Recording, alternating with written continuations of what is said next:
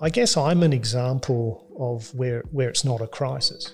Um, uh, you know, I, I'm an example of someone who was just searching for something else. Um, and so I'd, I'd like people to, to know that that uh, you know it's not all about um, having those major events in your life. Um, it can be about you just looking for something else, something something purposeful, something bigger than you.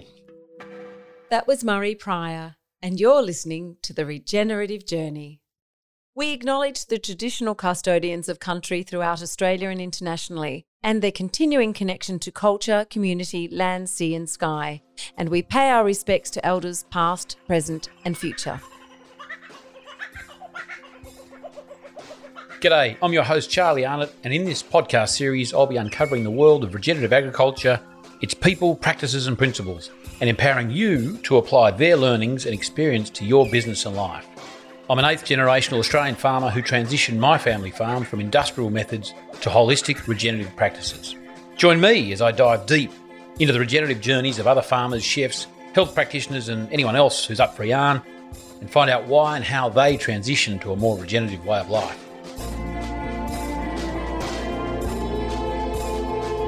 Welcome to the Regenerative Journey with Charlie Arnott.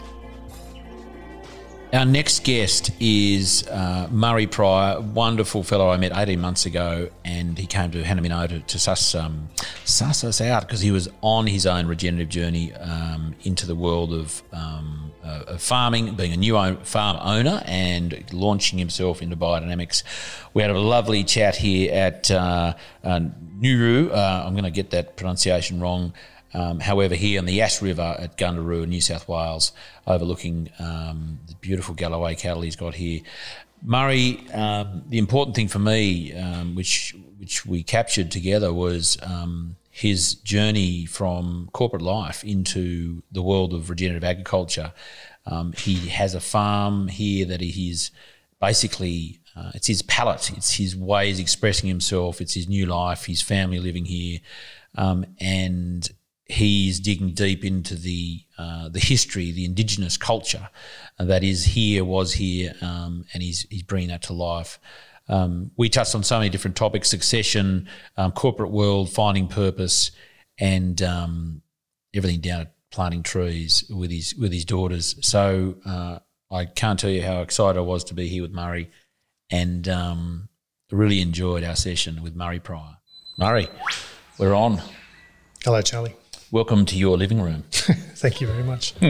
Here at um, near Gundaroo um, at Nuru. Nuru. Can you can you pronunciate um, that correctly? The name of your property? Sure, I can.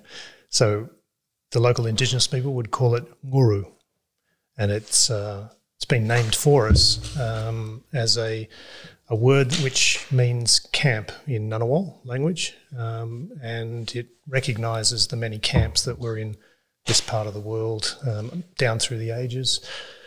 Um, and uh, as a place to uh, to eat and to, to, sit around and tell stories, and uh, we just think it's a it's a appropriate kind of name for um, for the farm that we're running. And the farm you're running, we're looking at here. Um, the we're on the on the Yass River um, beautiful Yass River. You, you gave me a bit of a heads up on some of the um, some of the uh, the plantings that have been done. Some you've done, some others have done before you. Um, it is a beautiful part of the world. I've been um, watching your stalking you on. Uh, we met about eighteen months ago, didn't we? And we I've did. been watching watching you on, on your Instagram account, and um, fascinating to see. You know, just from that that um, that forum, as it were, your your growth, your development, you know, what you're doing here. Before we get into that, tell me what this means to you. We're sitting here. There's the Yass River in front of us. Um, there's some new, you sort of some trees that are some years old, and there's some fresh ones just up the hill there. Your belted galloways are grazing gracefully on the hill over there. You know, what does it mean to be to be here, to be sitting here, and you know, looking at that?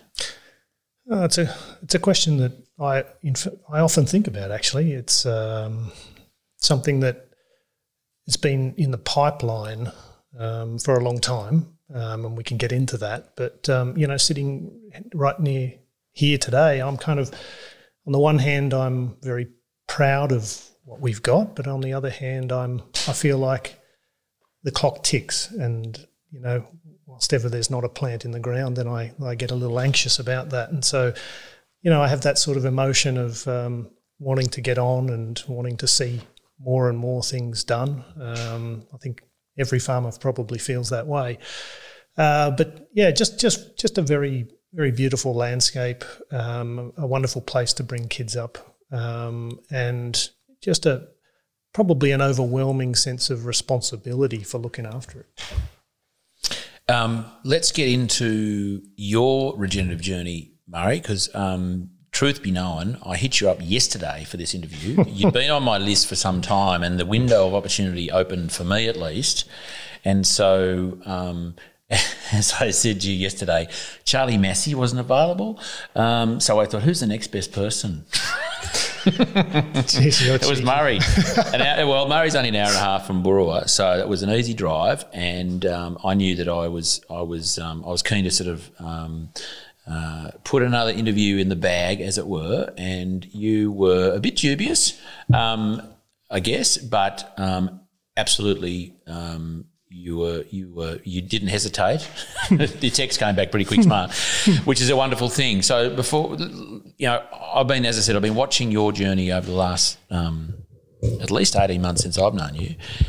Tell me, you know, how how did you get to be? What what, what were you doing before you you landed here?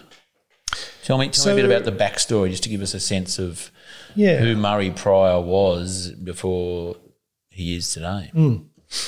So, first of all, I didn't come from any kind of farming family, farming background at all. Um, I had a very typical Australian suburban upbringing. I'm the son of a career policeman and a stay at home mum, and we had a, a, suburban experience, if you like, um, in, uh, in Canberra.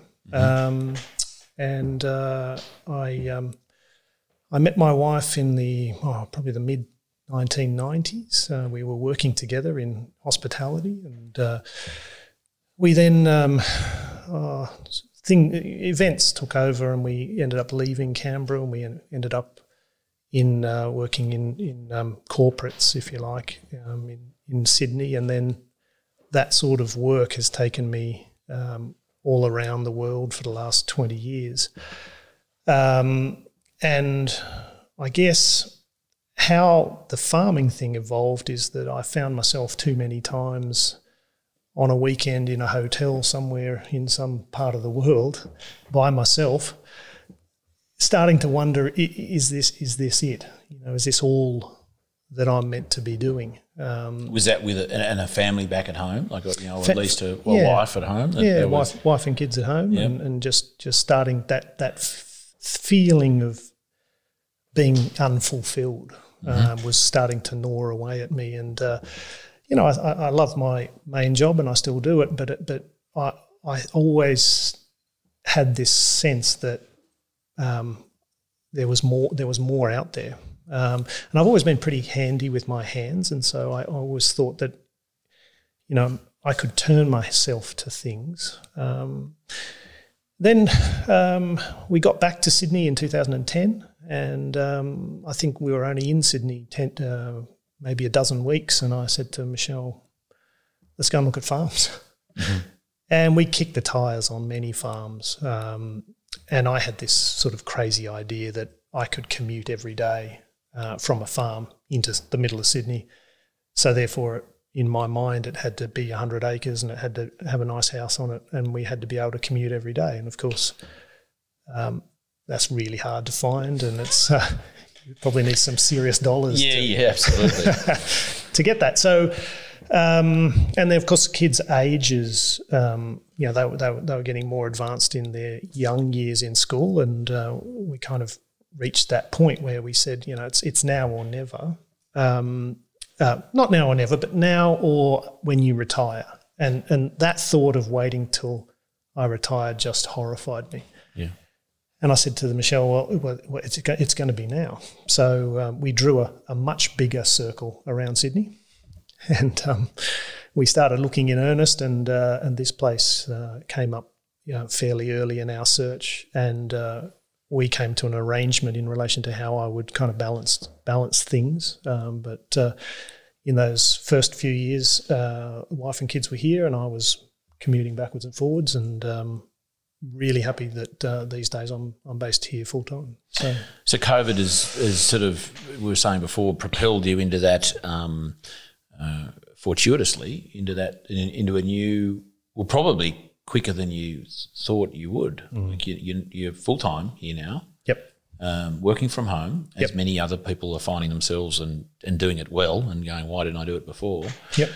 Um, so was the so you, just to give people a sense of what you're actually doing, your, your, your vocation before, you know, turning your hand to farming essentially. What what were you? What was some of the you know, what were you doing basically? You're, you're with a, yeah, a so, law firm. Yeah, working in a, a large, a very large law firm, um, which is um, you know, has offices all around the world, and my job is to uh, support the business in relation to some of its commercial activities. So I'm not a lawyer, but um, I have um, sort of um, skills and experience in business development and communications and marketing and those sorts of things. So um, yeah, it's a de- it's a it's a classic desk job um, with a lot of travel in it, um, and get to meet a lot of interesting people and and uh, interesting clients and all that sort of thing. But um, you know, I, there, as I say, there was that sort of searching for um, so, some some sort of higher purpose, some something that we could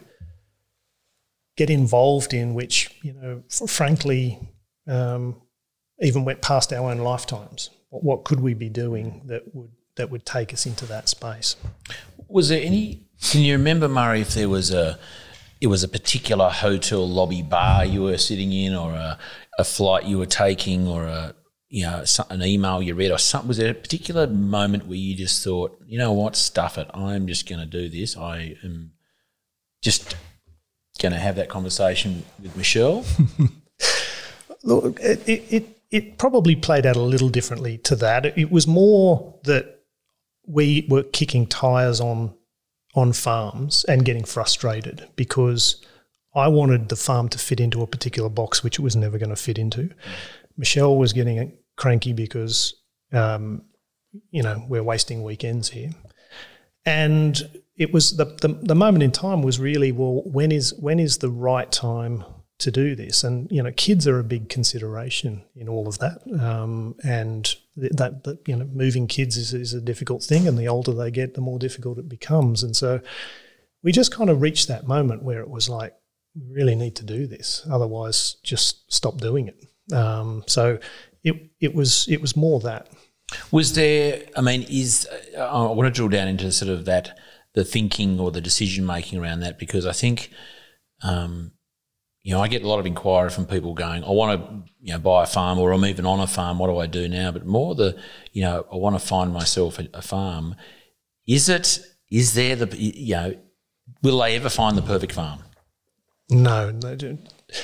Not at all. I mean, my vision of it was incredibly rudimentary. I didn't really think a lot about what what it was, other than I thought it'd be green. I thought I'd have a tractor. yeah. I thought I'd be ploughing things. cool. I thought I'd be putting seed out, and I thought we'd be making, you know, growing food. Um, and and that's really all I took into the purchase mm. of the farm was just, uh, you know, I just want a farm, and didn't really think a whole lot more about it. And then probably a one of the really big moments was um, one of the partners at work has a big um, Angus stud out at Mudgee, and he said, um, well, now that you've gone and done a very stupid thing and buy a farm, um, you need to read this book. Um, this is the the, the the you know the latest book called uh, Call of the Reed Warbler, um, and so I picked it up, and um, I'm one of the few who probably read it back to front, back to cover. Um, when, when, when, how long ago was this? Just this was this was in the uh, the March of 2018, and and when did you bought? Well, we, we had bought in the months before that, and, and I moved on to the block here having finished the book. Uh, okay, so you, you, you, just to get a sense of the timing, so you had, because as I understand and have seen, you know, that was a significant moment, which we'll get to reading Charlie's book, but you'd actually gone to the point of buying a farm with with a with an idealistic sort of notion of what that would be, prior to then discovering a whole different way of farming. Is that that fair to say? Very fair. Yeah. Yeah. Okay. And the book, the book, the book was the catalyst for a sort of a sort of overwhelming sense of responsibility for what we had just done, um, which was you know to purchase the block. Um, up until that point, as I say, I had that sort of vague notion of what we'd be doing, and then and then you know the reality um, hit us, um, and and as Charlie so well puts it in his book, um, that that becoming landscape literate and being able to sort of work with nature and all these things, all that stuff. I had not thought of any of that. So it was an incredibly fast learning curve from that point on. Um, and not long after I put the book down, um, I said to Michelle, we, "We're going to need some help here." So I went to the back of the book and I found that he was he had a part time seat at the ANU, and I called the ANU and got put through to Mr. Massy, and I said, uh, Charlie, could this is what I've done. I've read your book, and I, I really need some help. And he asked a few questions, and he said, I'll, I'll help you uh, under two conditions. First condition is that your wife is right behind you. He said, I don't I don't work with people who you know this is an individual pursuit. It has to be a, a family pursuit. And the second thing is I will help you because you don't come from a farming heritage. He said, I just find it so difficult to That- convert. That was his. That was his criteria. That was his criteria. Good on him.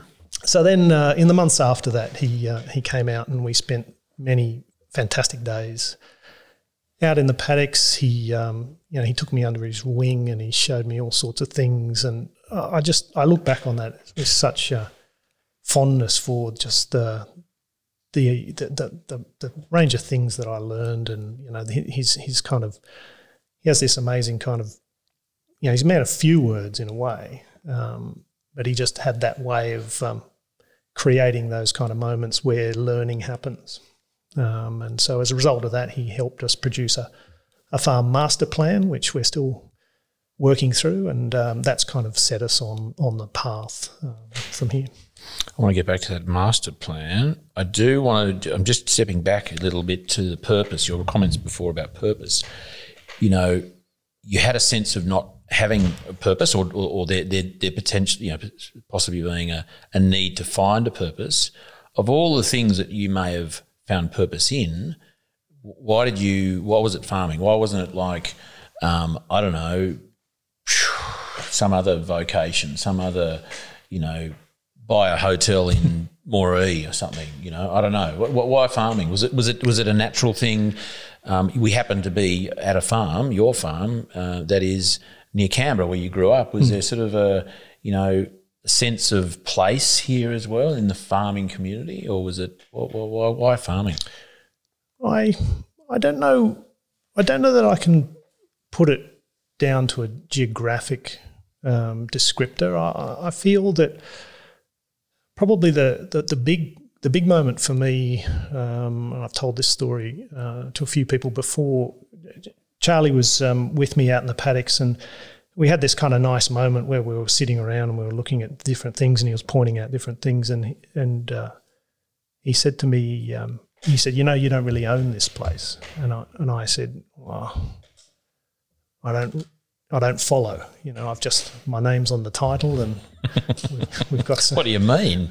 we've got the bank uh, on us as well, and and uh, and he said he said look he said you know see these gum trees over here they're a couple of hundred years old, and he said this uh, sedimentary shale is millions and millions of years old, and and he just kind of left it like that, and and I got it straight away. It was that you're not going to be here very long, even even in you know my lifetime. I that that sort of change happened instantly where I went from a sense of owning something to a sense of I need to look after this thing because someone else is going to um, take it on after me. So that that that became that higher purpose. It was like a transition from ownership to a to to a sense of stewardship, um, which was a pretty profound moment. Um, well, I'm glad you're farming. For sure. I mean, just knowing that this this piece of land is in your stewardship and you will leave a wonderful legacy here is really, um, and that's why we're sitting here today. You know, at at, at relatively short notice, um, because I wanted to get a sense of, you know, how decisions that were made, sort of epiphanies, turning points that got you to this point. Because as I said before, there's a lot of people who want to do what you're doing. You know, mm. they want to get out of a if it's not just Sydney and, and living in Sydney, it's a job that's that's keeping them in Sydney. And so, you know, what what what advice can you give to anyone that you know is it was a is a, is a younger Murray Prior who's sitting in the Shangri La at, at Hong Kong bar, thinking, "What's my higher purpose? I really want to go home and farm." Like, what what what's some of the advice you give them to, to, to do, to step through, to think about? So the the first um, response I've got is is I think about regrets, and I, I have I have I, I, I have hardly any regrets, but I do have one, and that is that we we didn't do this sooner. Um, I I feel that um, whilst the the leap, so to speak, um, uh, what was you know certainly a leap, it it could have been something that we could have truncated and we could have got into this a little earlier and we could have, um, you know, been further down the track. It, it's such an unbelievably rewarding experience, um, both at a you know physical level. You're you're active and you're doing things and you're you're busy. At a mental level, it's a wonderful balance to um, you know corporate life um, where you you know you need to kind of use a different part of your brain when you when you when you're managing a landscape. And then probably the biggest thing for me is the spirituality part of it. Um, I'm, I'm not uh, I'm not a religious person in a traditional sense, but but tapping into a sense of spirituality for um, you know the landscape and um, the, uh, the the indigenous people who had it before us, and you know just to kind of get into the, the feel of the place, the vibe of it. Um, I, have found exploring that side of me um, has been incredibly rewarding as well, and and uh, same for the family. Before we get into that, because I do want to get into that, because you're very conscious of your, I guess, responsibility and the and the the history that that you are really um, so much stewarding, but you're you're almost caretaking in some way of the history and, and, and you're unearthing a, a lot of things. What are some of the sort of decisions or the the, the questions perhaps that you would suggest to um, people thinking about moving out of the city, you know, bringing their family to a farm and buying it, and getting on with with a different purpose? What are some of the questions you you would suggest that they might ask themselves? Mm. I think um, people need to think about the the, the, the reason that they're getting into um, farming. I, I, think that if you can identify with um, uh, you know healthy soils and healthy food, and if you've got an interest in those things, or if you've got an interest in uh, landscape management, if you've got an interest in uh, even in human health. Um, those sorts of things and, and identifying with why you want to um, go farming. I think if you can f- find that in yourselves and in your family, uh, that that's an incredibly powerful driver. I, I, wouldn't recommend my approach, which was to sort of think about it in terms of green fields and a uh, orange tractor and. Uh, those sorts of things. It's it's red tractor, orange. what's orange? What's what's uh, what what brand is orange? Kubota, would you call it? Oh, Kubota. Yeah, we've had a Kubota. we're case. We're case people. Case, okay. um, anyway. We, we, won't have to fight about that just now. We won't. No, we won't. not worth fighting about. Um, look, I, I, just, I, I, do think that um, if, if you can if you can do that work up front and, and work out why you want to do it, um, and if you are um, of the mindset to find a project that might be bigger than you and bigger than your family and you know will take you in those sorts of directions that that for me is the starting point the rest of it becomes quite mechanical from that point on. You know, where will it be, and where's the schools, and how does all of those sorts of things work? But um, I wouldn't start there. I'd start much more at that level of, you know, why do we want to do this? When you say um, uh, bigger than you, what do you mean? Like you, you, you sort of suggesting. But what, yeah, what do you mean? What do you mean by that? I think I know, but I, I, I want you to explore that a bit. Yeah, so that means some of the changes that we're um, making here um, have a lot to do with the creation of habitat and um, and and building biodiversity on the farm, and those sorts of things. Um, they take a long time to come to fruition. Um, you know, we're putting in seedling um, uh, tube stock of, of big trees, and you know that you know, I'm I'm sort of 48 years old now, and I'm, I'm thinking, you know, when this tree is a big tree, um, that's going to be near the end of my time on the planet, and um, it's that sort of bigger than me concept, which is, you know, I'm I'm probably not going to see this farm at its peak. Um, someone else is going to see this farm at its peak, but but that in and of itself is a driver to do more. Um, so that's kind of what I mean by by bigger than me. I think that's um, that's really important, you know, because I think, as you say, and you got into you know your farm with the orange tractor and ploughing or whatever else that was, but it's it is a massive responsibility, and it's and it is, you know, I guess I'm just highlighting this for for the listeners and those, especially who are thinking about getting into farming. It is bigger than you because it is a responsibility. It is a it is a living, breathing organism that that needs management because we've sort of got things to a point where they do need to be managed. Once upon a time, it used to manage itself, but you know, it is. It's not just about having a pretty house and nice green paddocks. You know, there is, as you say, there's habitat, there's hydrology function in the landscape, there's you know mineral cycling, there's the biological aspect of it, and there's you know there's all those different levels, and there's also the people. Mm. There's the people. It's just not like I'm going to turn up to my farm and move some cows and you know it's all going to be fine. There's a it's the spirit of the people and the spirit of the you know, the history, the literally indigenous spirit that is. It's a whole nother. Um, it's just you, you, people won't you probably appreciate that until they sit in a country, in country, on country, and and understand that. What um, just on the people side of things, you know, Charlie mentioned about family and the importance of you know, um, Michelle um, coming along for the ride, as it were. What has it meant for your family? Um, and, and you know, probably as, as much as importantly, the girls, you know, to be, do you think, you feel that, that it is to now be living on a farm? Mm. So one of the things I've always been big on is um, is understanding where your food comes from, and um, I had a an upbringing um, where uh, my dad and I and my brother, we'd, we'd often go hunting and we do we do those sorts of pursuits. And so from a young age, I had always had this idea of you know if you're going to take a life, then you will you'll you'll need to give that the respect of of consuming it and consuming all of it.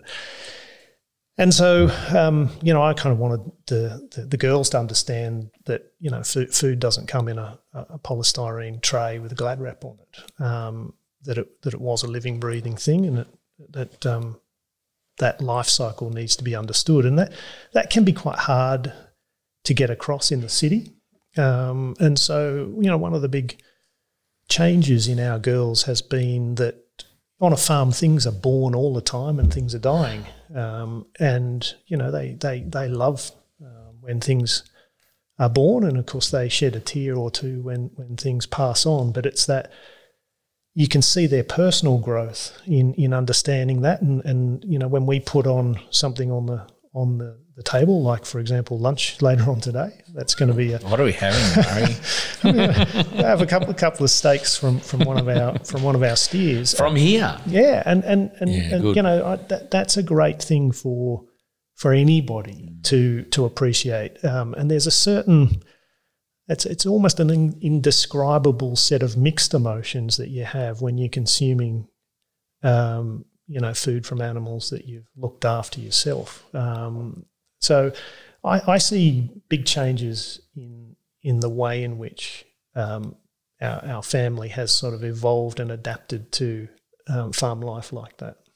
What about health? I mean, is is how much has health, you know, individual family health, sort of played a part in that, or, or what what what impact has has there been, or has there been? Yeah, well, Michelle's always been um, very conscious of of um, eating well and eating clean. Um, I guess I was a little tone deaf to that, like a lot of blokes are. You know, you just shovel anything that you can in your mouth. It's fuel. Fuel. Um, some tucker. Yeah, and so I'm, I kind of came around to this very late in the piece, um, and so I'm, I guess I'm an example to to others out there listening that, um, particularly men, um, that you that you know human health's important and it has a direct link to the quality of what you're putting in your mouth. And um, and uh, now that we've been able to be a part of the food system and we start to peel that onion back and and and understand the layers of that that big food system,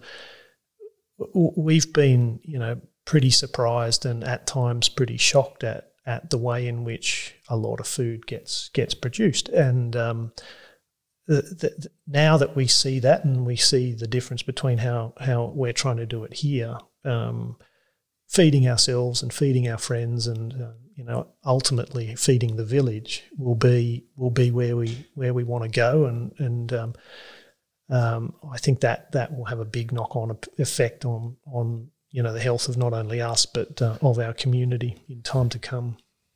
I want to get back to that. Um, your long term plans. So that's that's a question on notice. Got it. Um, let's get back to the Indigenous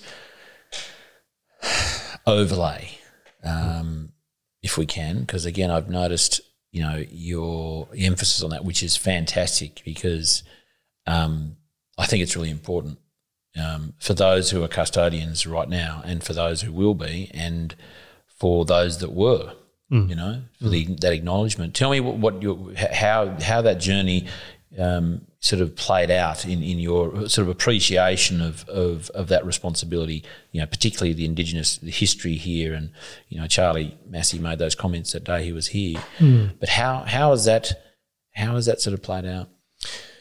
Well, we're, we're not dissimilar to a lot of places in Australia um, where European settlement um, came through in the early to mid 1800s, and and the uh, the relationship between that uh, and the uh, the uh, First Nations people is is a, is a very sad one. Um, and when I made the decision with Michelle that we were going to, you know, have a red hot go at regenerative ag, we we sort of straight away had this sense that um, if if a fair portion of European agriculture practice in Australia has been less than positive, then how are we going to, having turned up on the farm, you know, with 2.5 seconds of experience, how are we going to do regenerative ag without turning to those who've always known?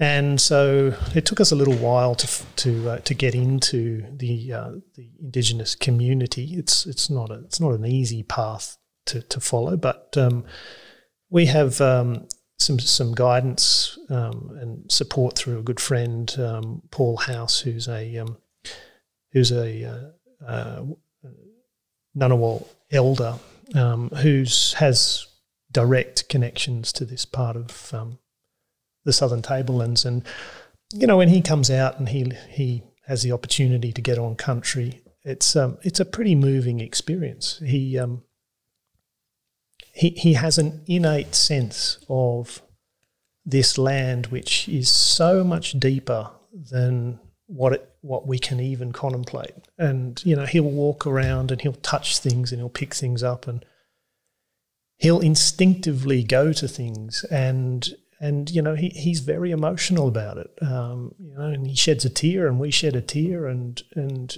um, you know, for us, there's a there's an enormous amount of gratitude for for looking after something that you know he cares so deeply about. But there's also a sadness that a lot of countries locked up in in private ownership, and um, and I think we, I think as a family, we struggle with that. We struggle with owning a, an important part of someone else's heritage. Um, and so, you know, we're starting to turn our mind to how we might think about sharing um, the farm and sharing land and, and, and trying to trying to you know get get back to um, uh, a, a, proper collaboration. Um, that's kind of where we're at. What what are some? Because I know that uh, Paul's been out here a number of times, and and you know, what are some of the, I guess the some of the rituals or the sort of the, um, I guess what are the the the rep, what what are the the practices of reverence that Paul mm. is teaching you? Mm. So one of the things he does when he comes out is he um, he'll often go and grab some some eucalypt, some fresh green eucalypt, um, and he'll pull that off as a as a sort of a branch, and then he'll teach our our girls that you know he'll he'll rub that under one armpit, and then he'll rub it on the ground, and then he'll do the other armpit, and he'll rub it on the ground, and that's his way of communicating with his ancestors. He's putting himself on the ground, and he's putting the ground on himself. And it's a lovely way of kind of him announcing himself that he's now on country. Mm.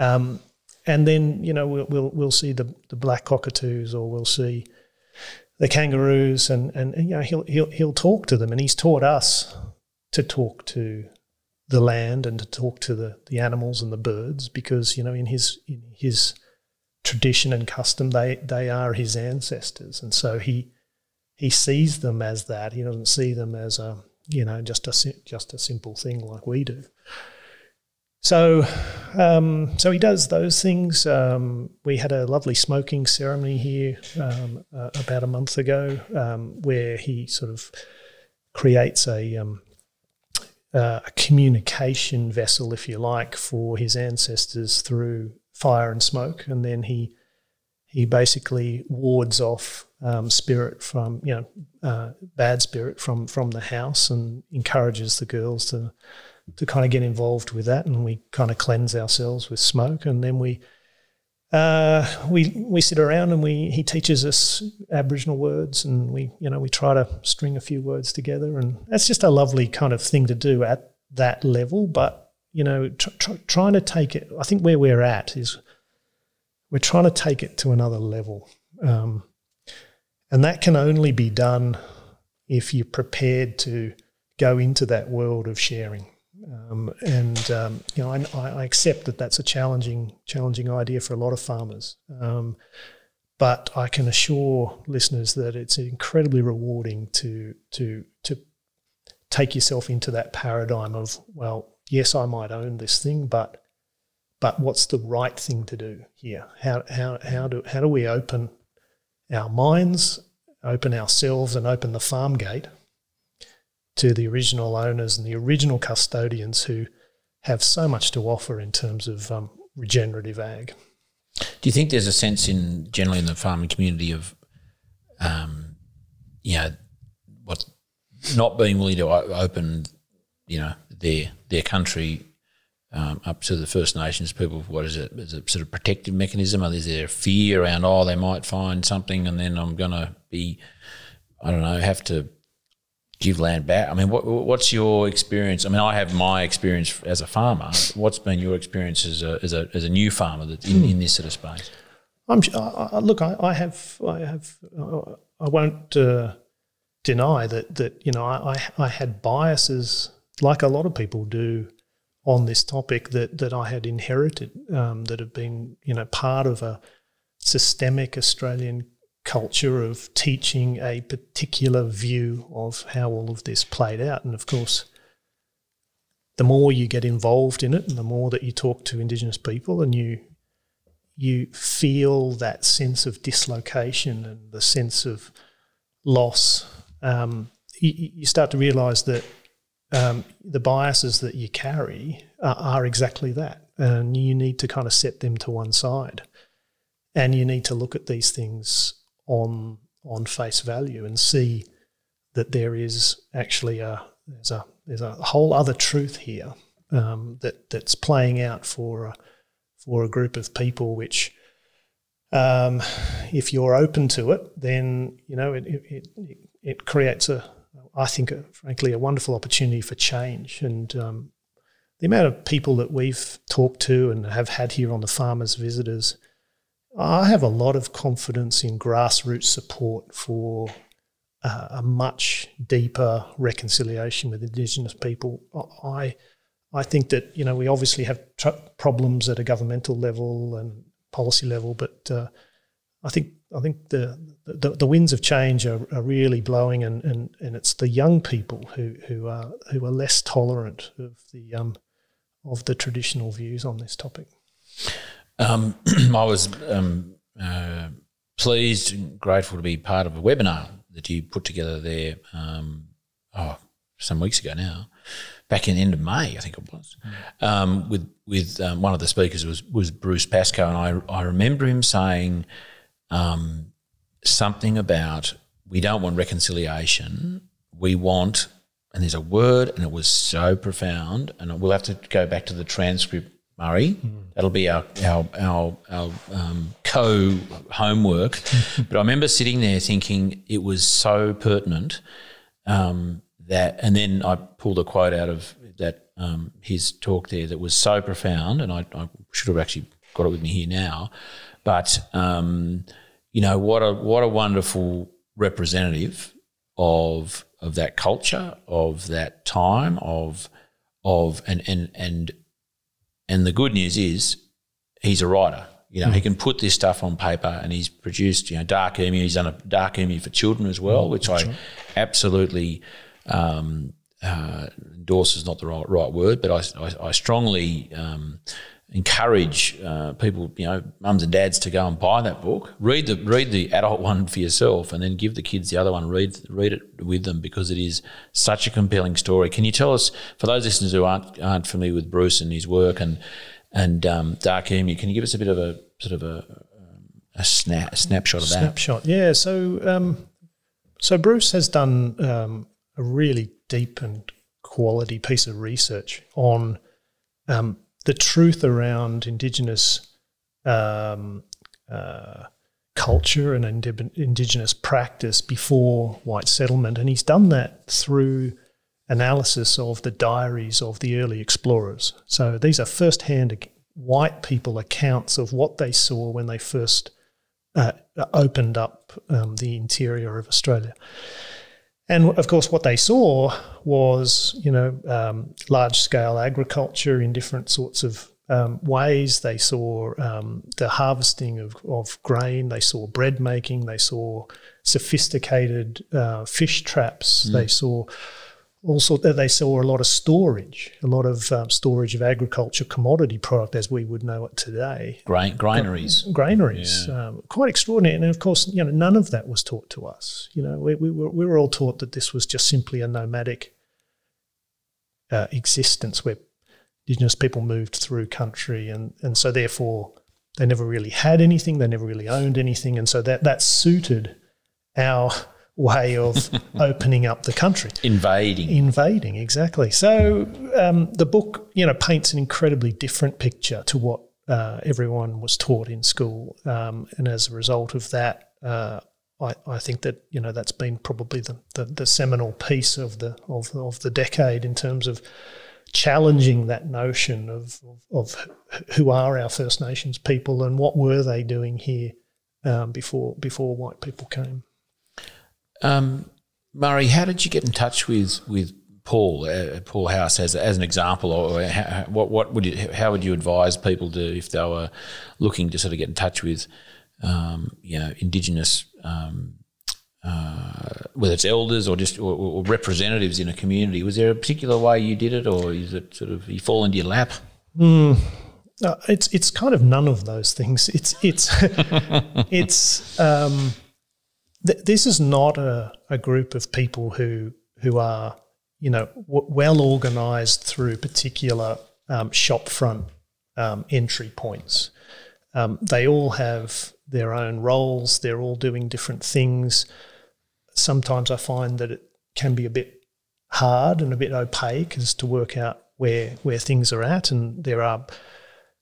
Uh, I, I, think the best starting point is that a lot of Australian communities will have um, Indigenous elder councils. Um, these will be people who who've been you know appointed by their own people and by governments to play that elder role in communities, um, and that's kind of where I started. Uh, I, I must say that it, it took some some jumping around before I was able to sort of um, you know get to meet Paul. It's it's it's not an easy path. I, suspect that might be just my experience, and then in different parts of Australia, um, things might be more accessible, things might be more easy, um, but certainly, yeah, not not quite so straightforward here. Mm.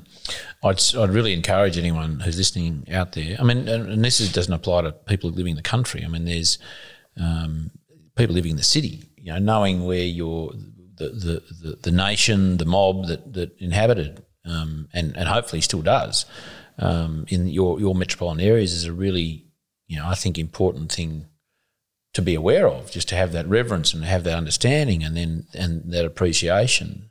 Um, so I totally encourage people to, to, to, to, track that down. We, will have in the show notes maybe a, a couple of um, Indigenous land councils. Mm. Uh, I'm not sure whether they operate in, in sort of state levels or, or, or, or sort of federal, but um, I know that, that they exist, and I think that that might be um, one way in. Just back to Charlie Massy, um, Murray. Mm. And, and, you mentioned we sort of laughed about. Well, I, I certainly laughed about the um, his criteria of making sure that you weren't a, a farmer already. Why do you think that was one of his criteria? Oh, look, you know, I mean, he writes about it a little bit in his book, um, but he also talks about it um, a lot. Is, is just the the, the the, the mindsets which are ingrained in the father to son or grandfather to father to son um, concepts, um, particularly if those in, intergenerations are living on the one property quite difficult to sort of you know break new ground, so to speak, and try different things. It's an incredibly traditional uh, type of type of uh, occupation in many ways, and um, you know you only need to go to an ag shop um, and and you know buy some things at a ag shop to realise how how incredibly traditional um, the approach is. It's always based on well, you know what what what came before. Um, yeah. And so uh, I, I, think that, you know, Charlie talks a lot about sort of um, crisis being the, the, the point at which people will, you know, turn to a different way of doing things, whether that's financial crisis or personal crisis or other sorts of events. Um, I guess I'm an example of where where it's not a crisis. Um, uh, you know, I, am an example of someone who was just searching for something else. Um, and so I'd, I'd like people to, to know that that uh, you know it's not all about um, having those major events in your life. Um, it can be about you just looking for something else, something something purposeful, something bigger than you. I think that's that's um, that's fantastic. Um, and and often I, I, think it is, and I've been talking to you know, a number of people in this sort of COVID couple of months, and you know a lot of them are, are saying just that that there hasn't actually been a crisis point. Yes, COVID might have stuffed around some business and and so on, um, but it's more been like the door just opened. You know, there was there was a there was a thought, there was a there was an understanding, there was it wasn't it wasn't a crisis, and it wasn't like a a beam of light came down from the sky. It was just like, oh my god, that's actually what I want to do now, you know, um, which is fantastic. And, and it's, it's, a, it's a really good thing to highlight because for a lot of farmers, farmers, as we were saying, you know, it is a crisis. It is a succession debacle. It is financial problems. It is paddocks blowing away in the wind. And that's crisis point, you know, and that's fine because that's the situation they're in. If that's what it takes to get them there, then I think that's just the way it is. It's, you know, but, but I think it's, um, as David Marsh said, you know, one of the, not being a farmer already and moving to a farm could be one of the biggest assets they have. You know, not having that legacy. Let's talk some more about that, Murray. Um, your point of view, your your I guess perspective on on farm succession. We sort of touching on it, but you know, mm. what what what is it for you to be a steward of this land in, in terms of I'm not necessarily asking what your succession Mm, plan is here, but the importance of succession and and how you know how does that sort of line up against a traditional what you've seen as a traditional succession plan or lack of? That's a good question. Look, um, we we are focused at the moment entirely on bringing health back to the landscape. So we're not producing lots of food, we're not dropping lots of lambs, and we're not carving, and we're not uh, you know we're not pushing at all. Um, and as you can see there, you can hardly see an animal as Charlie looks out the window.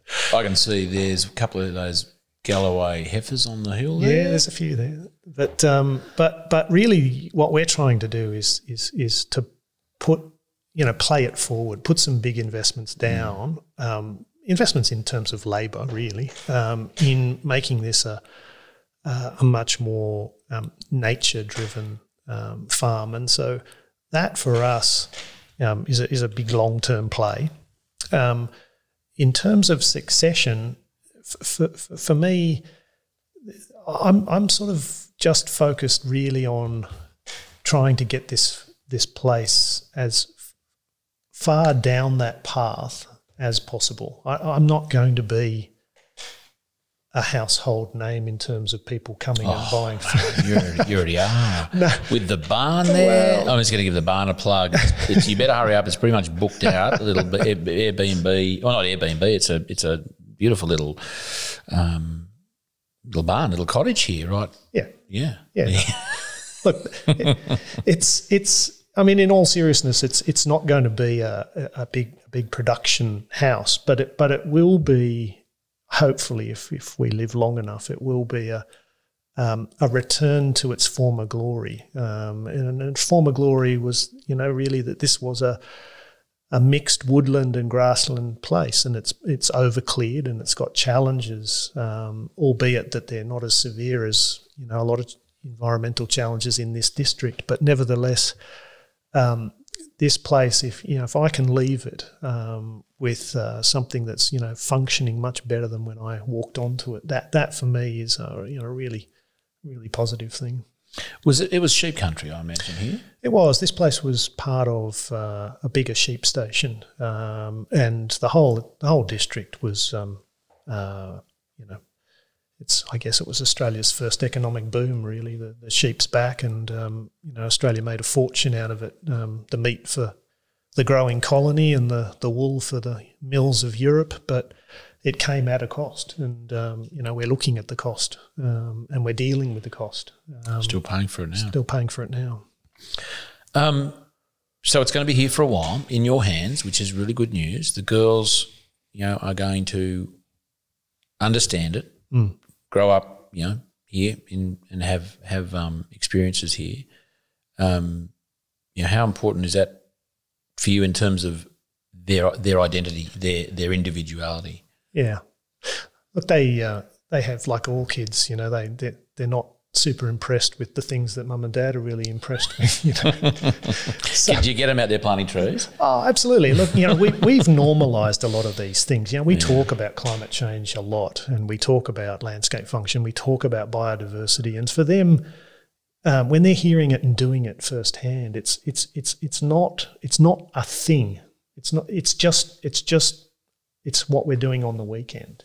Whereas you know we we we see it as a, as a more of an event driven exercise. Um, you know, I suspect that they'll go through their cycles, but I hope one day, um, in the fullness of time, they'll, they'll come back either physically or they'll come back in, in a different capacity and see that you know what we were doing there at the time was was kind of you know what what, what we needed to do. You know, one of, one of my big fears is that you know if the girls found out we knew and we did nothing about it, that that wouldn't sit well with me. So They wouldn't forgive you.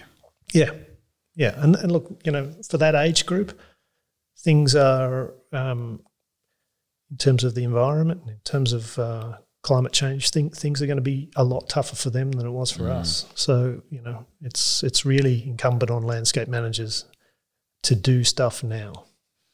It's a great point, and, and I always refer um, at most occasions back to um, Dr. Zach Bush, you know, and how and he, he talks about um, the connection between human health, human not just like health as in physical health, but mental health, spiritual health, you know, um, and landscape and food and farming, and it's the management of that landscape that that ultimately impacts and affects, you know, the most important things in our lives, our children, and the development of them. You know, it's it, whether it be exposure to chemical or, or whether it's exposure to, um, in a good way, the landscape and its essence. Mm. You know, and I think, um, you know, your girls will thank you one day. I am sure that you gave them the opportunity to um, be part of what's happening here and it be part of them, and they will. I have no doubt because this seems to happen.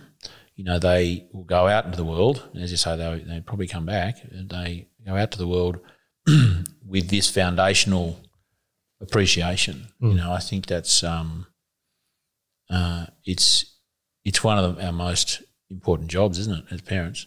Yeah, I think so. And normalizing it for them so that so that they don't see it as a uh, you know an activity or an event or a or a thing. Um, I, I feel that's the most important thing. So whilst I don't get a lot of gratitude from without coming back my way, that you know, that's not the important thing. The important thing is that that they connect the activity with the meaning behind it, and that um, in the fullness of time they'll they'll see why we do these things. Um, Murray, let's talk about in the fullness of time.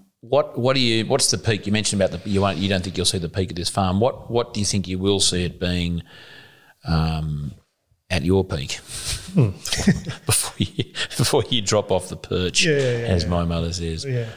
What, what, what do you want to see? What what's your vision? So, what we're going to do over the next sort of four or five years is implement uh, Charlie's master plan, and that really involves, um, at its core, a, a, a lot of paddock subdivision. Um, and the first challenge there is getting water from down low to up high, so that we can get the water points for all of this subdivision. Uh, and then, um, with the support of uh, grazing animals we, and the biodiversity that we're trying to put into the place, um, I'd love to get it to a point where it's holistically working um, with with really minimal interventions. That's that's where I'd love it to be, where you can really start to feel that you've got you know that that solar function, that water function, that s- s- nutrient cycling function, all of those things really working, and the biodiversity helping us with um, you know pest and weed management and all the rest of it. Um, that for me would be would be uh, a real a, real a real thrill to see that. So that's essentially um, working with nature. Yeah.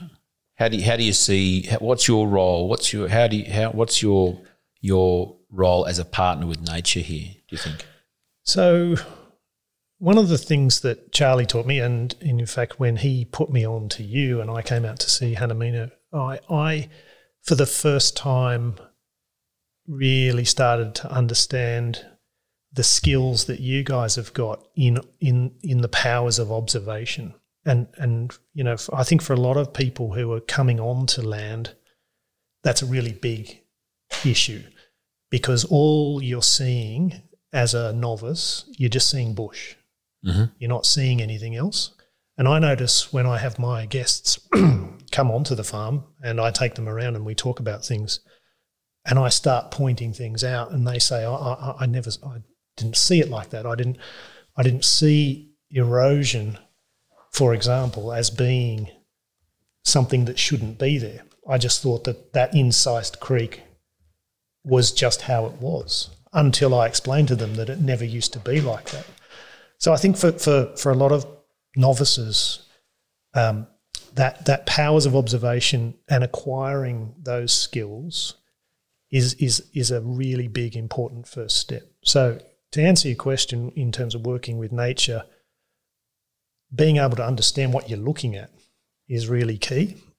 Then for me, it's a, it's it's it's about making sure that we're as light on the land as possible. We have a pretty this country's pretty light, and it's I feel that it's fragile and it needs a very deft touch to manage it. Um, it wouldn't take much to take it backwards.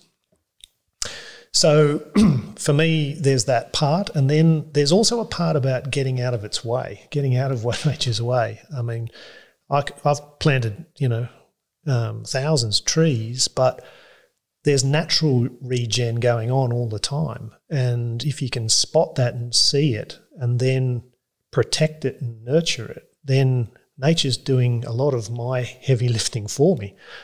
Um, so, but all of that comes back to your ability to observe and respond, um, which I'm still on a very steep curve for, but I, I, sense the importance of it. How does one how does one develop those those skills to observe? Because I absolutely agree, it's one of the one of the necessary skills uh, of farming. Generally, I mean, I think it should be in, in farming generally, and it, it probably is. But um, in, in regenerative regenerative approach, it is one of the most um, valuable skills. How, does one hone that skill? Mm.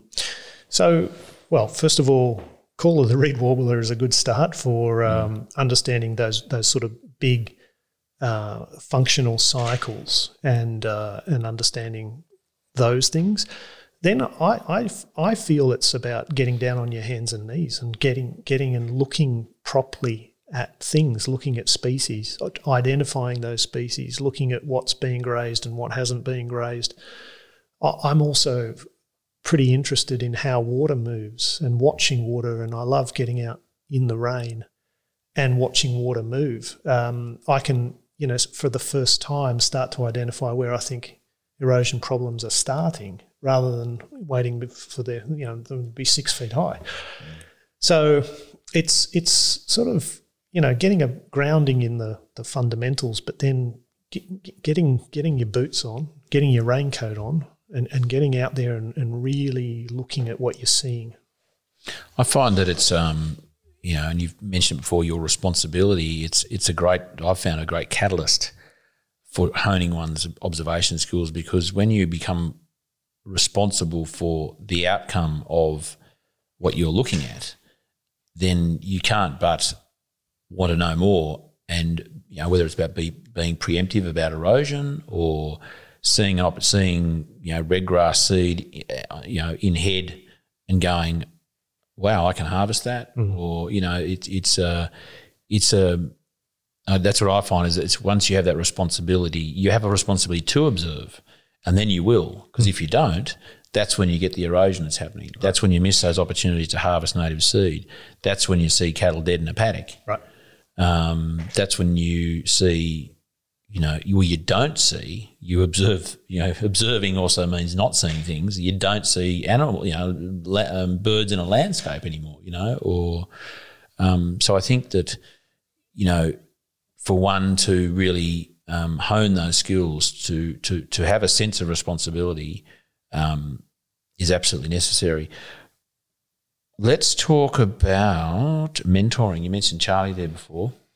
I reckon he's probably a mentor. He's certainly a mentor of mine insofar as um, Call the Reed Warbler, his general presence in the space, the regenerative ag space, and what a what a lovely bloke to um, to look up to and to to follow. You know, mm. how important has mentor have, have mentors been um, to you, Murray? Um, enormously helpful. Um, I mean, I can't I can't begin to um, even understand where we would be um, without without them. And I need to I need to put you in the same box here. And this is not a this is not a love in, um, so to speak. Oh, but Murray. no, let it be. It's fine. I don't yeah, mind. Yeah. Um, I don't get it often, so let's yeah, max out. True.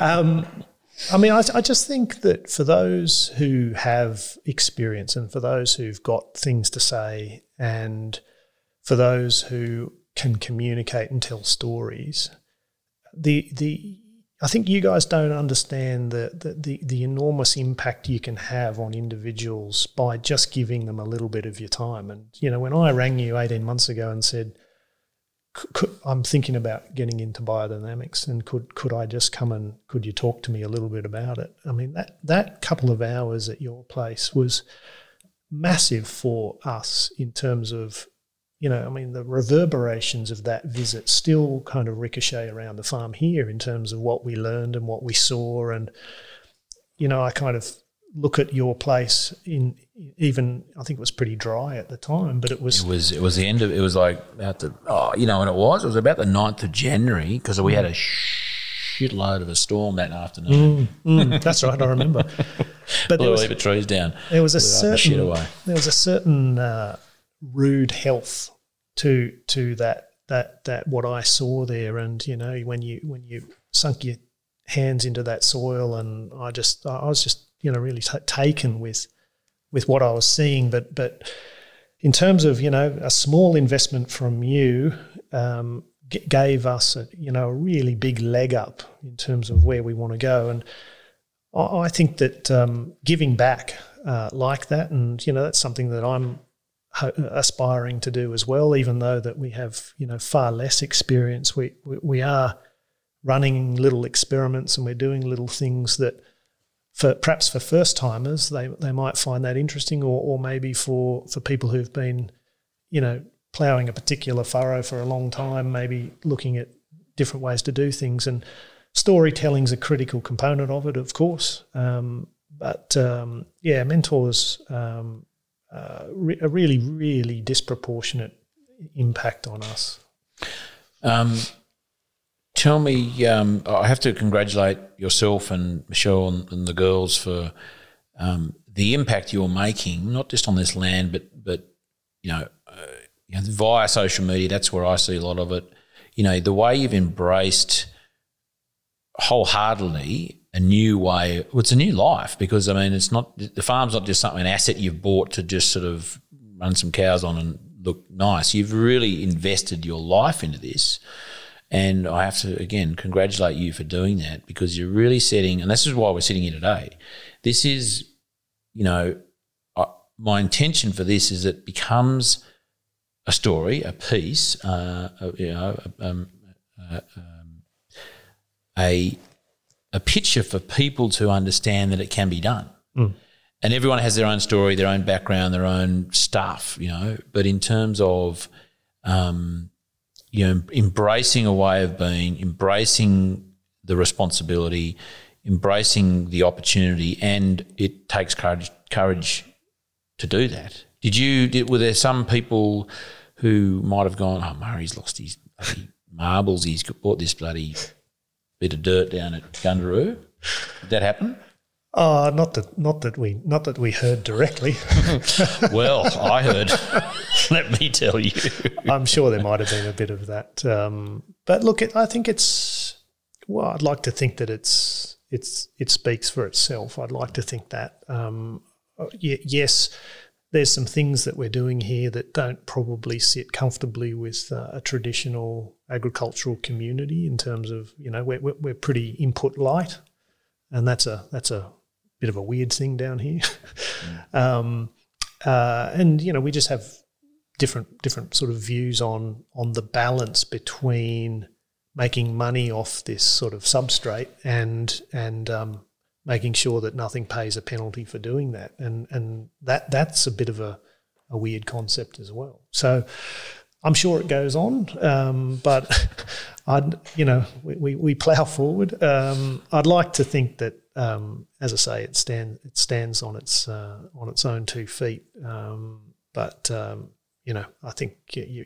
I think you're better off uh, focusing on on what you can do. And um, you know, we get a lot of inspiration from um, our sort of online farming um, community. There's some, you know, some absolutely out, outstanding um, farming uh, operations, far, people farming with purpose. Um, that that you know we we just get inspiration from every day and. Uh, uh, social media has become a, a wonderful thing for um, for you know getting inspiration, getting learnings, um, and then being able to sort of you know hopefully help people a little bit um, in return. Who anyone you'd like to plug? Um, yeah, that you you you see, you might not, you may not have even been to their farm, or anything, but just see, you know, you go, wow, they're doing great stuff. Is there sort of any inspiring people in, in Australia or overseas that you sort of you um, you follow with with uh, with gusto? Yeah, look, I, I'm I'm I'm nervous to answer that because um, inevitably I'm going to forget Murray. somebody. Well, just that's a caveat. Murray may forget uh, Yeah, mentioning, so yeah, it's like a it's like a wedding speech. You forget to Yeah. thank the, someone. Look, there's some there's some terrific um, examples around here, uh, around uh, Braidwood, around Bungendore, um, even sort of you know up uh, Yass and Wee Jasper Way. There's some beautiful truffleries um, that we're seeing. You know, wonderful fruit and veg being made in, in these sort of cooler climates. Um, so you know, I, I, I love sort of f- following those sort of you know close to home. I guess the landscapes look a little similar, and so I can kind of identify with the challenges of of uh, try, trying to trying to do something on a on a sort of fairly harsh environment like this. Um, I, I follow all the big boys as well, who are who've got you know big operations, and and uh, and um, I get I get inspiration from sort of the scale of of of, uh, of what they're doing, and some some of those are in the US and in the UK as well. But uh, yeah, um, too many to mention. Murray, you mentioned inputs before, and, and you also referenced um, biodynamics. You came to you- came to visit us at Hanaminno there eighteen months ago, and you came to a one day. I think in May that same year, you came to a one day at um, Glenmore House. Mickey Robertson there, um, and anyone who wants to um, visit, go online, buy her book. It's amazing. Um, very historic house that she's done up, an amazing kitchen garden and garden and orchard set up there. She's one of our favourites, is Mickey. Um, Murray, what are some of the biodynamic sort of um, practices you're you're you're you're implementing here as a again just to give people a sense of um, you know uh, I guess yeah what you're doing and that um, uh, that maybe it's not that hard. Yeah, If someone like you, Murray, can do it, yeah, exactly. hang on. More importantly, if someone like I can do it, that it must be anyone can do it. Yeah, yeah. So, um, so yeah, based on, um, you know, we made a decision to be chemical free you know, right up front. Um, What? Just uh, why? oh, look, you know, Michelle was, you know, dead against it from day one and always has been. Um, so, you know, we, we've been eating organic food long before the farm came along. Um, so, you know, the idea of chemicals was just an absolute zero chance from day one. Um, but I guess when you have to look after a, a block of land bigger than a house block, you, you, are then, you know, the, the scale of it can be a little overwhelming in terms of how, how do I manage its fertility and how do I manage the things that, you know, can go in the wrong way. Um, so that's when Charlie said, well, there's a range of different ways to do that, but you should talk to, to, to Mr. Arnott. So off the back of that, what, what, what we could easily adapt here was a sort of a, um, the mainstay for us is cow manure concentrate preps, uh, BD preps, and we do those um, following the lunar cycles, and we get them out onto pasture. Um, we we're, we're kind of feeding that soil biology. Um, these are all native um, pastures. Um, it's predominantly red grass and kangaroo grass. Um, we have a little bit of phalaris on the flats, um, but essentially it's all native. And um, what we're what we're trying to do there is is is graze livestock using that native pasture because what we love about it is its drought tolerance. It's it's you know really tough and, and hangs in there. Um, sure, it's not you can't you can't uh, drive huge production off it, but um, it has its own benefit, um, which we feel is is appropriate for us. And biodynamics has really you know kicked it along and helped um, helped you know we're seeing stronger and stronger seed set um, each year. We're going to do a, a, a cover crop um, renovation of this paddock over here on the on the left hand side. Up at the top, top there. Yeah, we're going to put in some annuals um, like that conversation that we were having the other day. I think we're going to we're going to put some annuals in, and then I'm going to sort of drop that and just leave that and see if we can um, you know lift that organic carbon content, and Sure. then then maybe a perennial set thereafter. Um, so, and and biodynamics will feature in all of that um, as we as we sort of you know move through that that uh, renovation project. And you've actually you're making your cow and your concentrate here. I know I saw your very smart pit, and you got your manure. Did you you got your manure from elsewhere because you had? No, we, we just we just bring the cows up to the yards, and, Okay, and, then, and yeah. we just uh, we just have them in there for a couple of days, enough to fill the the uh, The, the pit. the pit, and uh, Have you got them trained? Are they actually back up to the pit and just dump in? that'd be great. well, actually, I should say into the into the um uh, the cement mixer. yeah. Murray, um, lessons. We want to finish on. I'll give, I'll give you two more questions. Lessons you've learnt that you know, and I don't like calling them mistakes. Well, they may have be framed up as a mistake or, or, or you know look like a mistake. But what have you learnt from those mistakes? What what are some of the things you can you can impart to our listeners so that that may save them. This is a big responsibility, Murray. You may save so many of our listeners from making the same mistake, depending on what you tell them right now. Um, I think that being being uh, you know relatively new, you, don't have the the memory bank of seasons, and when you don't have a memory bank of seasons, whilst you might be you know you might have some landscape literacy, you don't really have season literacy.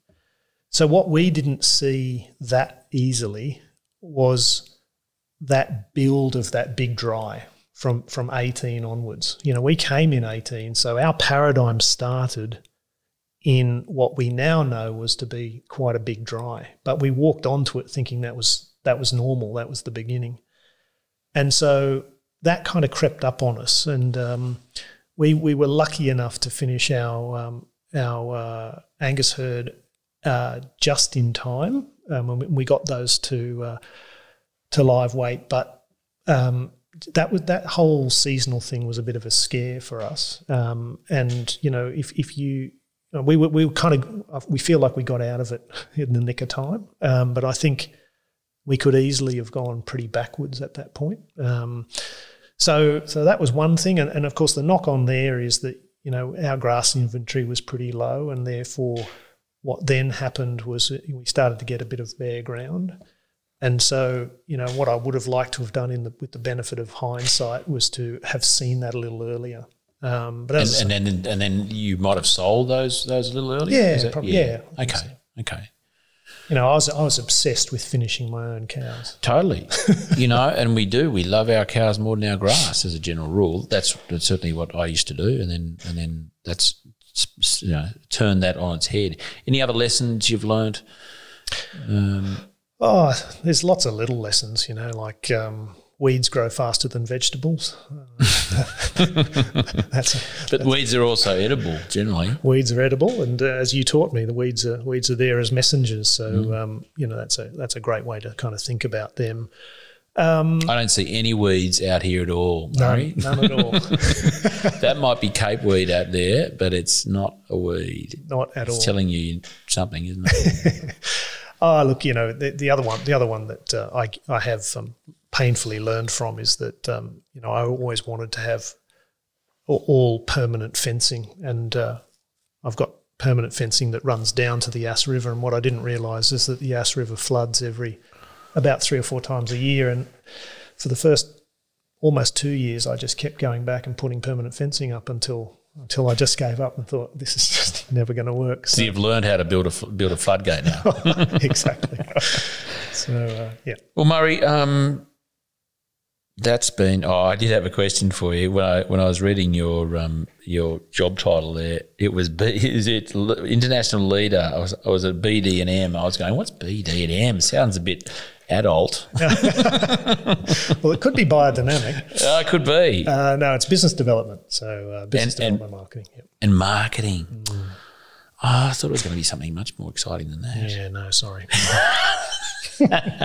Murray, um, that has been wonderful. Thank you so much, and it's and it's a it's a unique interview because um, it's it's with you, and it's and it's and it's and it's as I said, I wanted to dig into how you got to this point and and sharing your lessons, sharing your experiences, and sharing the insights that I, I'm finding more and more people are wanting to understand because they're stepping in, and it is a it's a big career. It's not just a career change; it's a life change, and it's you know as farmers who we roll on from generation to generation farming, we don't necessarily have to confront those, you know, changes, and so for people to listen and to understand and learn, and and sort of understand, yes, there's courage that's required, but it's not impossible, and that people are doing it and have done it and are doing it really well is is wonderful. That people can can understand and appreciate that. So, um, and I also trust that far, you know people who are listening to this